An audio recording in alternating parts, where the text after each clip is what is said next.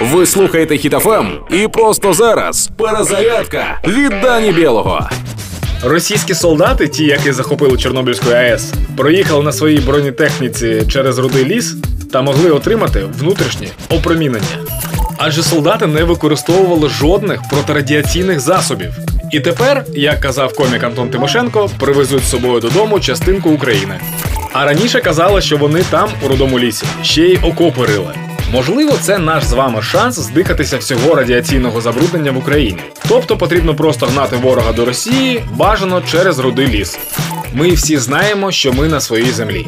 Ми захищаємо свою землю та нікому її не віддамо. Можливо, тільки зовсім трошки з рудого лісу. Тією землею хай набивають кишені, бо був наказ взяти українську землю. Стоїмо, підтримуємо одне одного. Слава Україні! Проект Перезарядка на хітафам від Дані Білого.